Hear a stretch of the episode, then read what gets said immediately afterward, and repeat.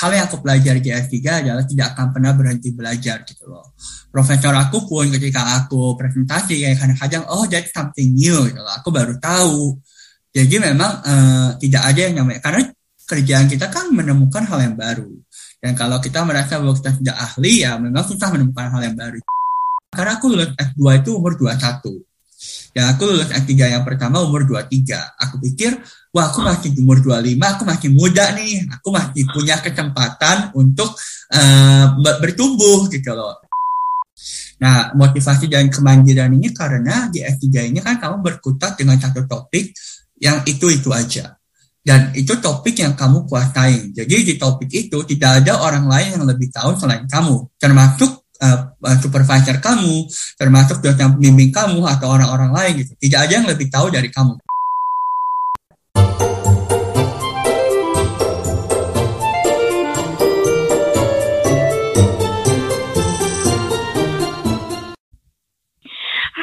Halo Kak Albert, selamat sore. Waktu Indonesia. Selamat sore Wasmita. uh, dan selamat sore juga ke teman-teman jadi dewasa one yang mana kalau lagi dengerin topik uh, hari ini. Um, untuk topik kali ini agak sedikit berbeda. Kalau kemarin-kemarin ngebahas tentang dunia per S2an kali ini di topik jadi dewasa one kita akan ngebahas tentang dunia per S3an nih teman-teman jadi dewasa one nah dengan bintang tamu Kak Albert ya yang sekarang masih sekolah di Belanda S3 yang mana bukan baru aja di S3 di Belandanya ya Kak? Dari S2-nya juga di Belanda terus kemudian S3-nya juga sekarang di Belanda. Eh tapi kalau nggak salah Mita itu S3-nya Kakak dua kali ya? Di Belanda? Uh, iya ini yang keduanya filosofi yang sebelumnya profesional. Nah tuh teman-teman jadi dewasa one Gila kan? Orang di mana-mana tuh mau S1 udah selesai lanjut S2 S2 beasiswa udah selesai. Ini S2 selesai S2 S3 Nah S3-nya bukan kaleng-kaleng. Dua kali loh teman-teman jadi dewasa. Pasti penasaran kan apakah Kak Albert ini dia dapatnya itu dalam bentuk beasiswa kah Atau dalam bentuk kerja kah Atau gimana kah dunia per S3an Yang mana Mita sendiri juga ngerasa hmm, penasaran sih Kayak mana sih Kak uh, kehidupan S3 di sana gitu um, penasaran banget kenapa sih kamu tuh memilih S3 gitu di Belanda lagi. Kenapa nggak kerja dulu? Karena kan rata-rata tuh orang kalau misalnya udah selesai S2, udah deh langsung kerja dulu deh, nanti deh ke S3-nya. Ah, kemudian kenapa nih kakak memilih S3? Dan dua kali pula. Uh, jadi kan aku kelar S1, S2 aku di Universitas Indonesia di Jakarta, di Depok. Lalu pas waktu kelar S2 aku pikir kayak wah um, aku masih pengen um, pengen tahu lebih banyak soal dunia. Aku masih pengen bekerja melihat eh, melihat bagaimana ini dunia sebelum aku lompat ke dunia kerja gitu. Itu pikiran aku awalnya. Dan waktu itu aku nggak ada pikiran kayak mau S3 mau gimana gitu. Aku hanya daftar aja, daftar ada daftar S3, ada daftar uh, beasiswa, ada juga daftar kerja gitu loh. Lalu aku pikir mana yang keterima, nanti aku ngobrol dengan orang tua, kita pikirin mana yang paling baik gitu. Nah kebetulan aku dapat tawaran S3 dua, eh, yang satu dapat S3 profesi di Belanda, yang satu lagi dapat S3 filosofi di uh, di UK di Inggris dengan beasiswa juga. Waktu itu dapat beasiswa LPDP puji Tuhan ya. Nah terus uh, waktu aku pikir aku konsultasi dengan orang tua mereka bilang ya udah mending ambil yang profesional. Karena S3 profesional ini salah satu degree yang khusus uh, kayak misalkan mungkin kedokteran juga punya kayak degree-nya khusus uh, hukum juga punya degree-nya khusus gitu loh. Jadi memang ada S2 yang teori ada juga S2 yang praktek gitu kan ya. Dan ini juga sama. Ini khusus untuk teknik uh, kimia Nah, lalu mereka bilang bahwa karena satu tahun di kampus dan satu tahun di perusahaan. Jadi aku pikir menarik dong, aku bisa coba di kedua dunia, lalu aku bisa tahu aku suka yang mana gitu. Nah, bentuk S3 di sana itu S3 profesi ini bentuknya kerja. Jadi uh, aku punya kontrak, aku dikasih salary, gitu, dikasih gaji, yang sebenarnya jumlah gajinya mungkin buat orang sini nggak terlalu tinggi, ya sejumlah dengan misalkan uang saku kalau kamu dapat beasiswa dari pemerintah Indonesia misalkan atau dari uh, satu uh, yayasan jadi jumlahnya nggak jauh beda Nah ya sudah, lalu aku putuskan untuk pergi S3 alasannya memang karena menurut aku waktu itu ini hal yang menarik karena aku bisa dapat satu tahun di kampus dan satu tahun di perusahaan. Nah setelah aku melakukan S3 itu yang profesi, aku sempat kerja mit uh, dua tahun. Aku sempat kerja di perusahaan gede, uh, dan aku juga sempat kerja di startup karena mereka startup lagi hype banget tuh. Lalu setelah aku lihat di keduanya, aku merasa bahwa dunia kantor juga menarik gitu loh. Tapi aku merasa bahwa mungkin buat umur aku sekarang, karena aku lulus S2 itu umur 21. Ya aku lulus S3 yang pertama umur 23.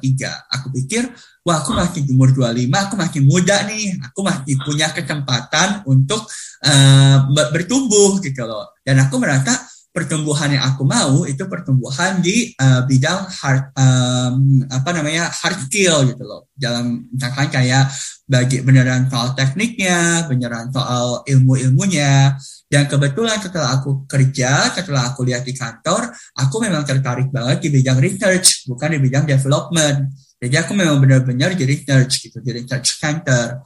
Dan baik itu di Indonesia ataupun di luar, kalau kamu mau riset, kamu memang harus punya S3 gitu loh. Karena kamu memang dididik untuk uh, jadi seorang uh, peneliti. Dan S3-nya memang harus S3 filosofi. Jadi ketika aku ngobrol dengan teman-teman aku, aku ngobrol dengan dosen pembimbing aku yang dulu, lalu dia bilang, eh Bert, ada lowongan di, di tempat aku. Terus dia bilang, kamu mau daftar gak? Ya udah kita daftar gitu. Ya maksudnya aku tetap harus lewat seleksi gitu loh. Jadi dia bukan lewat link. Nah setelah seleksi, yang kebetulan aku keterima gitu loh. Karena itu juga bukan sama dosen pembimbing aku yang sebelumnya, sama dosen orang lain gitu. Jadi dia kolegaan. Nah aku keterima, Uh, setelah itu aku sempat pikir juga, aku ngobrol dengan orang tua aku, aku putuskan untuk S3 filosofi. Karena memang tujuan aku pengen bertumbuh sebagai seorang pribadi yang matang setelah kelar S3. Gitu. Dan aku juga, makanya ketika aku masuk S3, uh, aku punya mindset bahwa aku tahu apa yang dibutuhkan di dunia kerja. Misalkan dunia kerja butuh orang yang seperti ini, seperti ini, seperti ini, seperti ini gitu.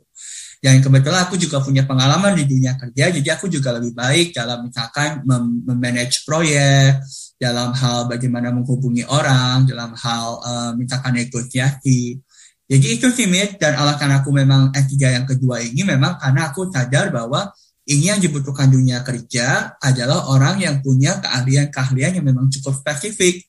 Jadi sekarang ketika S3 pun aku mengembangkan diri aku untuk keahlian-keahlian spesifik dan aku dapat banyak training-training yang kalau misalkan aku di kantor mungkin bisa nggak dapat gitu loh karena training yang aku dapat itu harganya ribuan euro kalau di Indonesia kan berarti uh, sekitar eh, uh, 30 juta 50 juta gitu loh jadi kayak menurut aku ini kesempatan yang baik banget. Aku dapat training gratis, aku dapat pertumbuhan, dan aku juga dapat uh, apa namanya uh, uh, sertifikat dan CV gitu.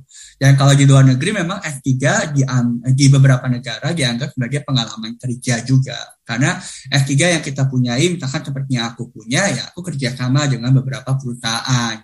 Jadi bukan S3 yang benar-benar cuma teoritik gitu loh, tapi juga ada target-target perusahaan gitu yang mereka bilang, oke okay, kamu akan bekerja di bidang pengetahuannya, tapi juga harus ada hasilnya gitu. Hasilnya apa? Kita bisa pakai di mana?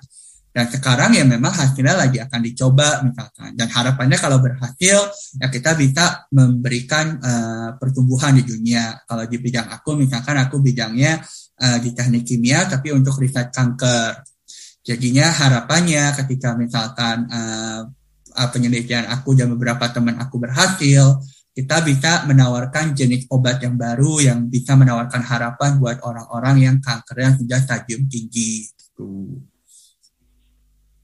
Wah, amazing. Mita jadi speechless dengerin ya, Kak. Luar biasa sekali Kak Ubed ya. Kakak makan apa sih kok bisa sampai selesai S2-nya tadi di umur 21 terus kayak S2-nya ternyata di UI ya kayak ya. abis itu lanjut S3 uh, di Belanda gitu ya di Pideng ya itu kayak uh, yeah.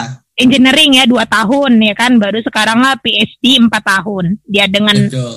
dengan juga sembari nyelam air juga kerja ya kak di Belanda sana ya kak yeah. karena dunia S3 tuh kan nggak kerja juga ya kak ya dan menariknya Mita baru tahu ternyata kakak ngambil teknik kimianya tuh yang fokusnya ke bagian riset kanker. Karena biasanya Mita mikirin teknik kimia pasti hubungannya tuh kayak ya kimia-kimiaan, kemudian atau pangan misalnya gitu. Dan kali ini kakak milihnya ke kanker. Kenapa kemarin sempat mikir untuk ngambil ke bagian itu kak? Uh, karena memang uh, jadi pengalaman aku dan kerja aku juga di bidang farmasi. Jadi aku sempat kerja di perusahaan besar di obat dan waktu startup pun juga memang startupnya di bidang uh, komponen fungsional untuk obat dan makanan gitu. Jadi uh, ko, uh, volumenya kecil tapi harganya tinggi. Jadi memang pengalaman aku di sana gitu kan. Dan kalau di sini teknik kimia memang sekarang makin berkembang nih. Kalau zaman dulu kan memang apalagi kalau jadi teknik kimia kan sesuai dengan pasar yang ada. Kalau di Indonesia kan pasarnya misalkan minyak dan gas. Jadi memang mereka banyak mengtrain anak-anak teknik kimia supaya bisa masuk ke dalam dunia minyak dan gas gitu walaupun beberapa mulai terus mulai ada perkembangan misalkan masuk ke bidang pangan, FMCG, Unilever, misalkan hmm. atau di bidang kayak produk uh, produk-produk keseharian, sampo, sabun kayak gitu-gitu. Jadi memang komoditinya komoditi pasar.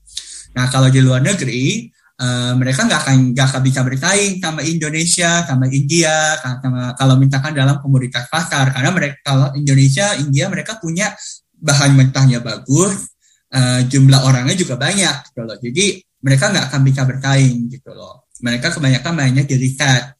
Jadi kalau main hmm. di riset atau misalkan kalau di Belanda kalau nggak cuma riset juga main di bidang-bidang fungsional tinggi gitu kayak vitamin, misalkan uh, enzim, katalis. Nah, mereka ber, mereka memang mengarahnya ke hal-hal seperti itu gitu. Dan kebetulan di bidang aku, uh, aku memang uh, fokusnya di nanoteknologi untuk kanker. Jadi uh, misalkan kalau kamu uh, tahu kayak handphone kan punya chip gitu ya. Nah, chipnya itu uh, ada teknik-teknik khususnya, itu juga teknik kimia ikut terlibat dalam hal itu. Nah, kebetulan tekniknya juga bisa dipakai misalkan untuk produksi obat buat kanker kayak gitu. Dan nggak cuma kanker, ya cuma itu, tapi juga ada penelitian sekarang me, untuk misalkan organ supaya bagaimana sih kita bisa melihat um, uh, transplantasi organ lebih bagus atau mendukung hal-hal seperti itu sih. Jadi memang lebih luas cakupannya karena memang komod, uh, pasarnya seperti itu, pasarnya pasar riset. Wah, debak kalau misalnya bahasa Koreanya. ah, Kak, kan dunia S1 kita pasti sudah banyak banget orang yang tahu. S2 juga kayak gitu. Kayak misalnya orang juga tahu ada kalau misalnya kita kuliah di luar negeri ada yang satu tahun, dua tahun selesai ya. Kalau misalnya di hmm. Indonesia sendiri uh, itu dua tahun. Kayak tantangan-tantangan kuliah S1, S2 tuh kayak commonly kayak kayak banyak banget orang udah tahu ya Nah, kalau nih kakak share tantangan kuliah S3 itu gimana sih kak menurut Kalbert selama pengalamannya Kalbert tantangan kuliah ketika kakak kuliah di S3 sekarang ini? Nah, yang berbeda tantangan S3, terbesar juga. Ya, berbeda ya satu S2 dengan S3 adalah S3 itu tidak ada yang sama. Jadi setiap S3 itu di tailor, di, dibuat khusus buat orang itu gitu. Jadi ada orang yang bisa keluar S3 dalam tiga tahun, bahkan beberapa aku dengar dua tahun, ada juga yang bisa kelar dalam 5-6 tahun gitu. Memang tantangan terbesar sebenarnya di S3 itu adalah masalah, kalau masalah internal, masalah motivasi dan kemandirian.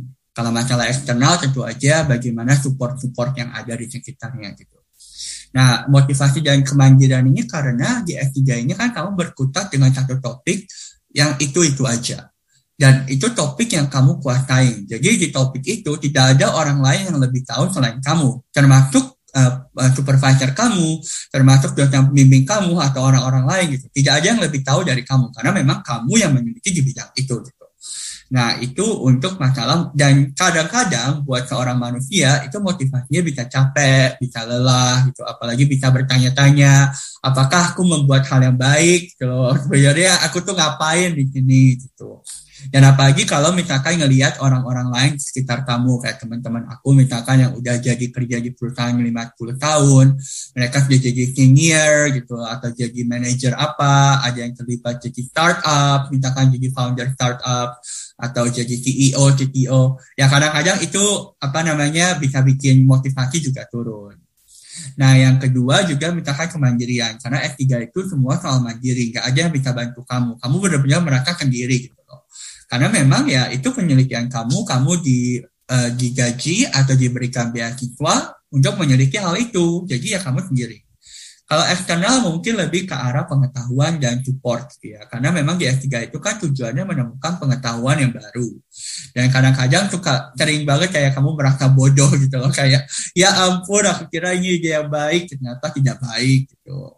Juga kadang-kadang kita uh, masalah manajemen waktu sih. Banyak S3 itu diminta uh, ada proyek sampingan. Kayak aku juga sempat diminta ngajar gitu loh. Dan uh, ya bimbing anak-anak mahasiswa jadi memang memang tantangannya lebih ke arah sana gitu loh, lebih ke arah manajemen apa namanya uh, manajemen waktunya seperti apa. Kalau buat aku sih yang paling besar tantangannya di tiga itu di mandiri, di motivasi sama di manajemen waktu. Dan untuk mengatasinya ya kebanyakan memang kamu harus tahu dulu sih, kamu harus yakin memang ini S3 buat kamu, kamu cocok dengan topiknya, kamu cocok dengan orangnya, dengan oh, kolega-kolega kamu itu yang pertama. Yang kedua kamu juga harus punya support system yang bagus, teman-teman, orang tua. Uh, jadi itu juga uh, harus tahu kapan kamu stres, kapan kamu nggak stres gitu. Dan yang ketiga yang menurut aku ya uh, kamu harus ingat lagi kenapa kamu dulu F3 gitu loh. Kalau misalkan aku F3 karena pengen train diri aku, aku harus dapat skill gitu misalkan, ya setiap beberapa bulan aku refleksi gitu loh. Berapa banyak skill yang udah aku dapatin dalam 3-4 bulan terakhir. Misalkan kayak gitu. Dan itu yang membantu sih Mit, untuk kalau tantangan. Ya selain dari itu kalau misalkan tantangan paling besar dari F3 kalau kamu tanya ke orang-orang adalah menyelesaikan tepat waktu. Karena itu yang susah tapi tapi kan itu kita kayak kerja kan kak? S3 itu berarti kan? Nah, itu dan ada ah kenapa kak? Kenapa susah? Karena misalkan misal kamu mau kamu dapatkan S3 itu ada dua jalur baik beasiswa maupun kerja gitu ya dikontrak oleh perusahaan, perusahaan oleh kampus gitu. Nah, kamu dikasih waktu empat tahun, misalkan atau tiga tahun atau lima tahun untuk menyelesaikan kamu punya doktoral. Ya kalau misalkan ide-nya nggak jalan, manajemen waktu kamu jelek, kamu misalkan sempat lupa atau gimana, atau bahkan banyak juga yang kurang beruntung gitu ya, baru ketemu ide-nya di tahun ketiga, tahun keempat gitu ya.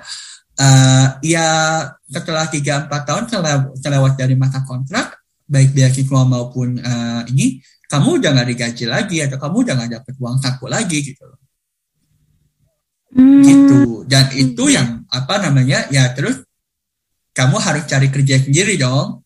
Nah akhirnya jadi terbengkalai. Hmm, padahal gitu. kan berarti itu ya ke kemandirian dan manajemen waktu ya itu memang paling penting untuk uh, di S3 ya itu jadi tantangan ya kak ya. Betul. Tapi itu ada supervisor kan kak? Ada ada supervisor nggak sih walaupun kita mandiri kita sendiri yang kayak kayak kalau kalau bilang tadi kan ya kamu apa apa sendiri itu memang satu orang kayak kalau ini student pasti akan punya satu supervisor nggak sih atau gimana? Kita selalu punya yang namanya promotor. Promotor itu oh, orang promotor yang ya. Oh. ya, orang yang mau promote kita. Dan biasanya ya, ya, ada, ada satu dua promotor, ada kadang-kadang ada co-promotor. Um, tapi memang semua tergantung dari promotor dan co-promotor kamu. Ter, tergantung juga di negara mana kamu lakukan S3. Kalau misalkan di Amerika, misalkan S3-nya jauh lebih direktif. Jadi memang promotor dan co-promotornya punya ide besar, kamu tinggal mengembangkan ide itu. Uh, kalau di Eropa, uh, promotor dan co-promotor itu lebih kayak bebas gitu loh. Jadi kasihnya masalah, ini masalahnya, kamu pikirin lah selesainya gimana gitu. Dan kita juga ketemu sama promotor co-promotor kita karena mereka rata-rata profesor yang sibuk. Kayak promotor aku uh, termasuk orang yang ada di lingkungan nomor uh, satu lah kalau soal nanoteknologi. Jadi kalau kamu lihat di dunia nama dia di jurnal-jurnal yang sangat bagus gitu loh. Wow. Dan, yang kalau kita conference juga misalkan ketemu sama orang-orang seperti itu. Jadi kadang-kadang nervous juga kayak aduh aku me, me, me, aku baru anak bocah me, mempresentasikan sesuatu yang mereka udah meneliti 20 tahun. Kayak jangan bilang kak itu ya promotor apa promotor kakak tuh yang udah uh, common banget tampil di Elsevier ya kak? Ya. Jurnal-jurnal ya. Elsevier ya. Elsevier oh Elsevier bacanya sih Elsevier Sepil kan? Iya. Wah, ya. Tapi memang susah sih. Tapi memang dan mereka juga sibuk ya kan. Jadi kalau kamu ketemu mereka sekali dalam dua tiga minggu sudah beruntung banget gitu. Jadi dan mereka pun ketika mengarahkan lebih kayak kita yang beritahu gitu. Oke, okay, ini um, ini yang aku teliti minggu beberapa belakangan ini, ini hasil temporer aku, ini hasil konklusi aku, ini rencana aku ke depan terus mereka cuma tinggal ya mungkin arahannya coba arahin kemari atau arahannya ke sini gitu. Jadi nggak ada yang spesifik kayak coba kamu ambil yang warna biru kasih 30 mili terus campurin sama warna merah gitu nggak bisa. Hmm. jadi memang dan ada juga promotor yang bahkan kayak sangat-sangat sibuk gitu. Loh dan ya seperti aku bilang tadi mereka juga kan satu promotor itu karena sangat sibuk dia punya anak doktoral banyak uh, dia juga kadang-kadang kayak promotor aku kepala departemen gitu. Jadi ya ya waktu buat kita dikit banget dan dia juga mungkin nggak bisa benar-benar sampai tahu sedetail itu gitu. tapi mereka semuanya orang-orang jenius entah bagaimana Ya, kakak juga termasuk salah satunya calon-calon. Aku bukan calon lagi, memang sudah jenius. Makanya kita bilang, kakak makannya apa kak selama di Indo? Kenapa bisa seperti ini di Belanda? Tapi memang, um, wah gila sih memang apa S3 itu sangat berbeda dengan S2 ya kak. Kayak tadi minta bilang S2 itu ya supervisor ya. Saya masih kayak segitu ya. Anak-anak S1 S2 banget ya kan. So iya minta lupa ya S3 itu udah beda lagi ceritanya. Namanya promotor co-promotor. Waduh. Nah nih uh, dan Kalbert sekarang ini nanti sudah bisa disebut ahli kimia dong ya. Kan udah S3 ya aku sih merasa nggak tahu ya. Aku merasa aku nggak ahli. Jadi aku akan merasa kagok kalau dibilang ahli kan, gitu loh. kan kan kan kan kak kalau misalnya kita bilang nih kamu pekerjaannya apa? I'm a biologist. Saya ahli biologi. Mereka dibilang I'm biologist bukan ketika dia tamat S1 uh, biologi belum bisa dibilang ahli dong. Ketika di S2 juga belum dibilang ahli dong. Nah ketika kita bisa disematkan kata bahasa ahli, ahli kemis, linguis, um, biologis, linguis, pokoknya yang gitu mathematicians ya. In English itu di ketika di tahap mana nih kak? Apakah memang harus tunggu profesor dulu? Atau baru bisa dibilang seorang yang ahli? Atau menunggu seorang menjadi promotor dulu baru bisa dibilang ahli? Atau kakak Albert ini sekarang udah S3 udah termasuk kategori bisa dibilang seorang kemis? Ahli kimia Well, kalau aku kan memang di engineer, jadi memang aku di bidang uh, insinyur. Mm. Tapi kalau menurut aku, aku ini pendapat aku pribadi ya. Kalau menurut aku, kalau sebuah kata ahli atau expert, uh, ya hal yang aku pelajari di S3 adalah tidak akan pernah berhenti belajar gitu loh. Profesor aku pun ketika aku presentasi kayak kadang-kadang, oh that's something new gitu loh. Aku baru tahu. Jadi memang uh, tidak ada yang namanya, karena kerjaan kita kan menemukan hal yang baru dan kalau kita merasa bahwa kita tidak ahli, ya memang susah menemukan hal yang baru. Jadi, aku merasa tidak ada akan sempat kamu dibilang ahli dalam satu bidang, tapi juga di sisi lain, semakin banyak kamu belajar, semakin banyak kamu bisa berbagi, dan mungkin itu yang bisa dibilang ahli gitu.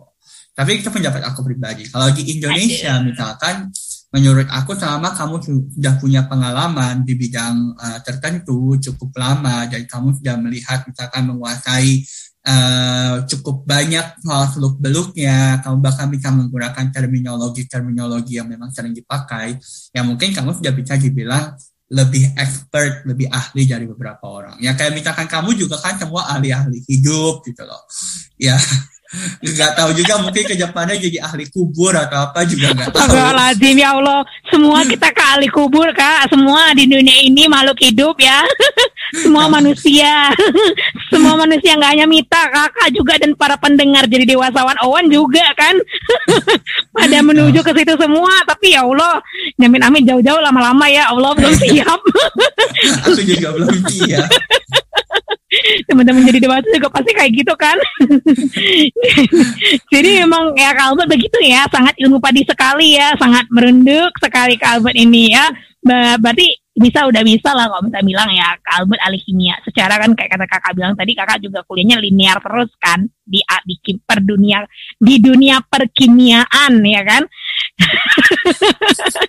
Nah nih lanjut lagi kak pertanyaan Mita. Uh, sekarang kan udah S3 kalau kita ngomongin tentang prospek kerja gimana kak? Kalau kemarin tadi kan kita udah ngomongin tentang tantangan dunia S3 hmm. ini teman-teman jadi dewasa kan udah ngerti dia udah udah udah dapat pandangan nih kan dunia per S3 itu seperti apa mana tahu ada yang mau lanjut S3 atau misalnya cuman penasaran doang kayak mana sih dunia per S3an gitu ya kan uh, apalagi di, di, di jurusan teknik kimia. Nah, sekarang kita ngomongin tentang prospek kerja teknik kimia kalau misalnya dia cuma S2 dan S3 itu gimana bidangnya, Kak? Kalau misalnya Kakak kan tadi juga sudah punya pengalaman besar di perusahaan perusahaan farmasi gitu kan. Nah, kalau kita lihat dari Indonesia sendiri itu gimana nih, Kak? Kalau di Indonesia sendiri sebenarnya uh, prospeknya banyak ya. Dalam artian memang semua orang pikir kalau S3 pasti jadi dosen gitu ya Well, itu juga benar gitu. Banyak orang yang jadi S3 balik jadi dosen. Dan jangan sampai berhenti bahwa cuma dosen, tapi karena kamu sudah S3, kamu juga dosen, berarti kamu punya keahlian yang lebih khusus dari orang lain gitu kan.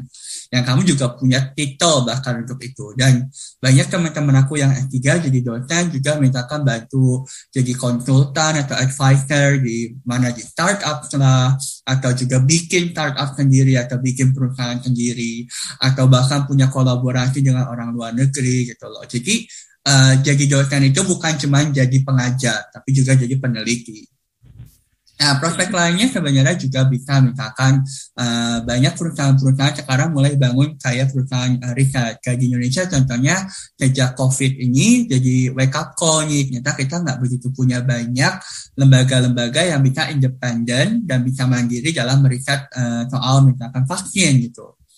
Nah, maka dari itu sekarang misalnya pemerintah mau bangun satu perusahaan vaksin eh, di di bagian mana di Jakarta Timur atau kalau nggak salah, yang kerjasama dengan perusahaan lain gitu di Cina. Nah, mereka pasti banyak butuh orang-orang yang memang punya eh, pengetahuan lebih khusus gitu loh. Dan kalau kamu punya F3, aku yakin banget kamu bisa di hire dan salary-nya pun nggak kecil gitu. Memang juga aku harus akui banyak juga orang-orang S3 yang tidak dapat apa-apa atau dihitung sama dengan S2. Jika memang ada kasus-kasus seperti itu. Tapi ya misalkan kalau kamu masuk politik punya titel doktor itu kayak wah keren banget gitu orang-orang juga bakal suka. Jadi memang memang pasarnya berbeda. Kalau di luar negeri memang banyak perusahaan-perusahaan yang mengutamakan riset Kayak contohnya pabrik susu yang ada di Indonesia gitu ya. Mereka kan uh, punya riset centernya di Belanda. Kayak Unilever juga riset centernya di Belanda dan di UK. Jadi memang bisa masuk ke riset-riset center gitu loh. Dan biasanya di riset center pun uh, masuk ketika masuk perusahaan gitu ya. Uh, bisa memilih jalur expert, jalur yang memang kamu jadi makin ahli dalam sebuah pengetahuan dan kamu jadi mintakan pemilik owner dari satu alat gitu. Jadi kayak kalau ada alat itu bermasalah dari semua perusahaan dia akan tanya ke kamu. Atau kamu jadi bagian penyelidikinya, mau nemuin produk baru, mau nemuin proses baru, bagaimana caranya? Kalau sekarang kita lebih lebih sustainable gitu, lebih mintakan uh, keling, um, berkelanjutan, uh, lebih untung juga perusahaan. Atau bisa image-nya lebih ethical, lebih uh, lebih etis. Jadi memang penelitian itu banyak sekali. Atau bisa juga masuk jalur manajemen kayak misalkan jadi uh, manajemen dari orang-orang expert karena kamu juga punya kamu walaupun mungkin nggak lagi ahli di bidang itu tapi kamu punya pengetahuan yang khusus di misalkan satu proses misalkan. Jadi uh, kamu bisa tahu wah kamu mah cuma ngomong-ngomong kosong ini nih ini salah gitu. Jadi jadi manajer yang jauh lebih baik juga. Memang prospeknya banyak gitu. Hmm, jadi mau itu S2, S3 prospeknya banyak banget ya tidak hanya jadi dosen ya kak ya. Sebenarnya apa di dunia teknik kimia terutama di Indonesia sendiri uh, bisa masuk ke dalam dunia farmasi lagi keadaan lagi covid kayak gini ya. Benar-benar nambah wawasan sih. Minta yang minta mikir kalau kimia itu memang fokusnya bisa kayak kimia produk-produk yang kayak sampo yang kayak di awal tadi kakak bilang. Uh, sampo sabun kosmetik ataupun pangan. Cuman that's it. Dan minta baru tahu tuh juga ternyata di industri perminyakan juga bisa masuk kan kak Sebentar baru tahu, saya pikir itu kayak anak-anak teknik yang lain tuh yang jurusan perminyakan kalau yang ke situ. Dan ternyata nih Kak bilang tadi sangat banyak banget manajemen segala macam di bisnis jadi konsultan, advisor segala macam sebenarnya terbuka lebar ya kayak di dunia S2 dan S3. Nah, bagi teman-teman yang jadi dewasawan on yang mungkin sekarang ini masih kuliah S1 uh, ataupun teknik kimia, S1 teknik kimia yang mungkin bakal jadi the next Albert Siapa yang tahu ya kak ya, mana tahu ada nih yang dengerin gitu. Ternyata dia anak jurusan teknik kimia juga bisa menjadi inspirasi. Ataupun misalnya bukan anak-anak teknik kimia yang lagi dengerin, uh, setidaknya ini menjadi manfaat banget ya kak, tanpa dapat informasi tentang dunia S3 di Belanda terutamanya. Dan tahu gimana kondisinya seperti apa, berarti persiapkan ini ya kak benar-benar kemandirian dan manajemen waktu paling utama. Wah luar biasa kali kak Albert.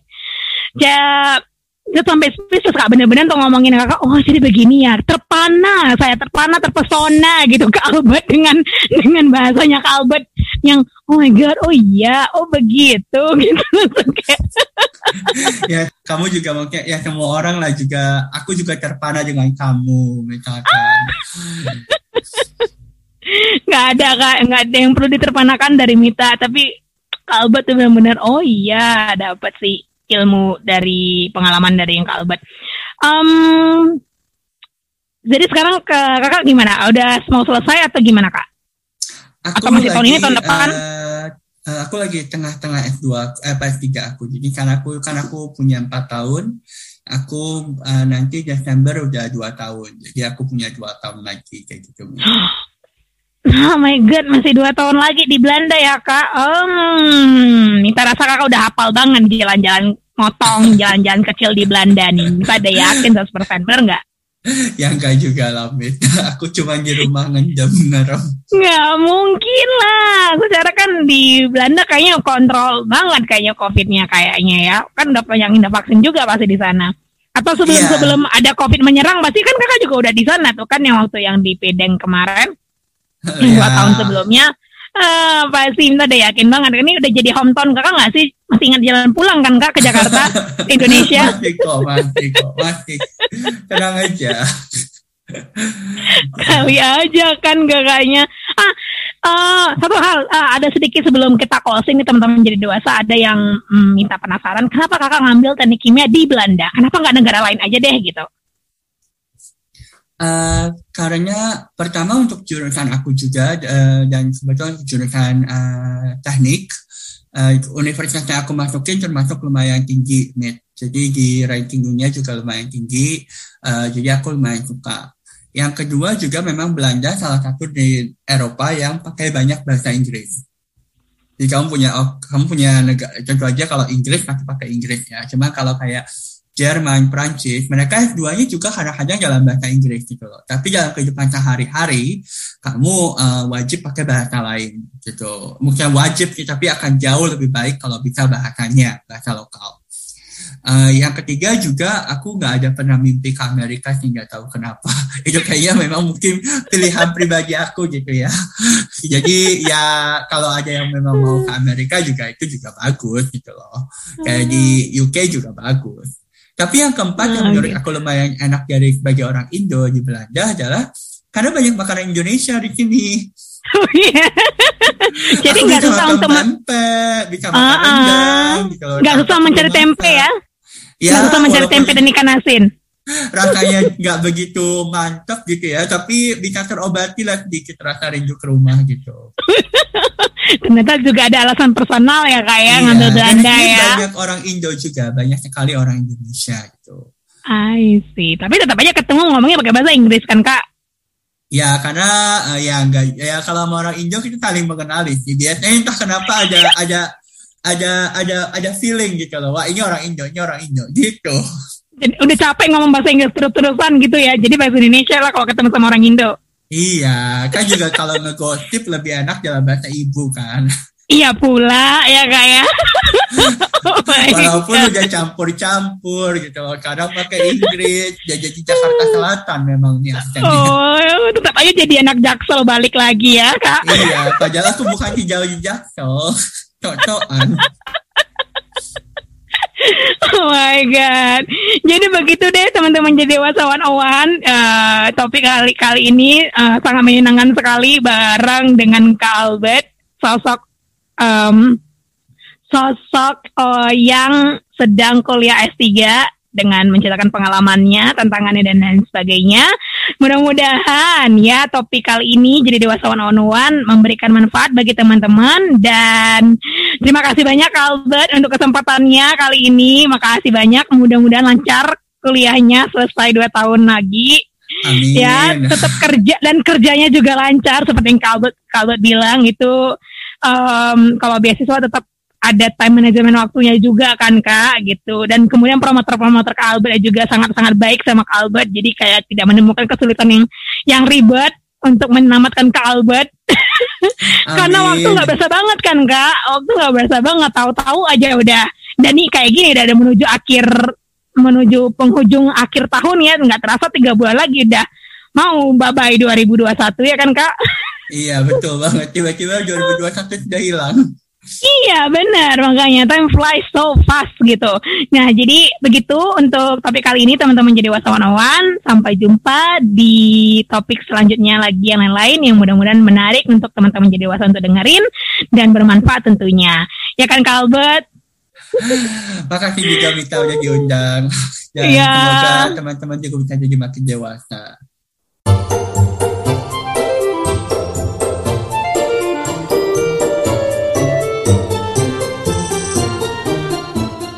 Teman-teman, makasih ya udah dengerin episode ini.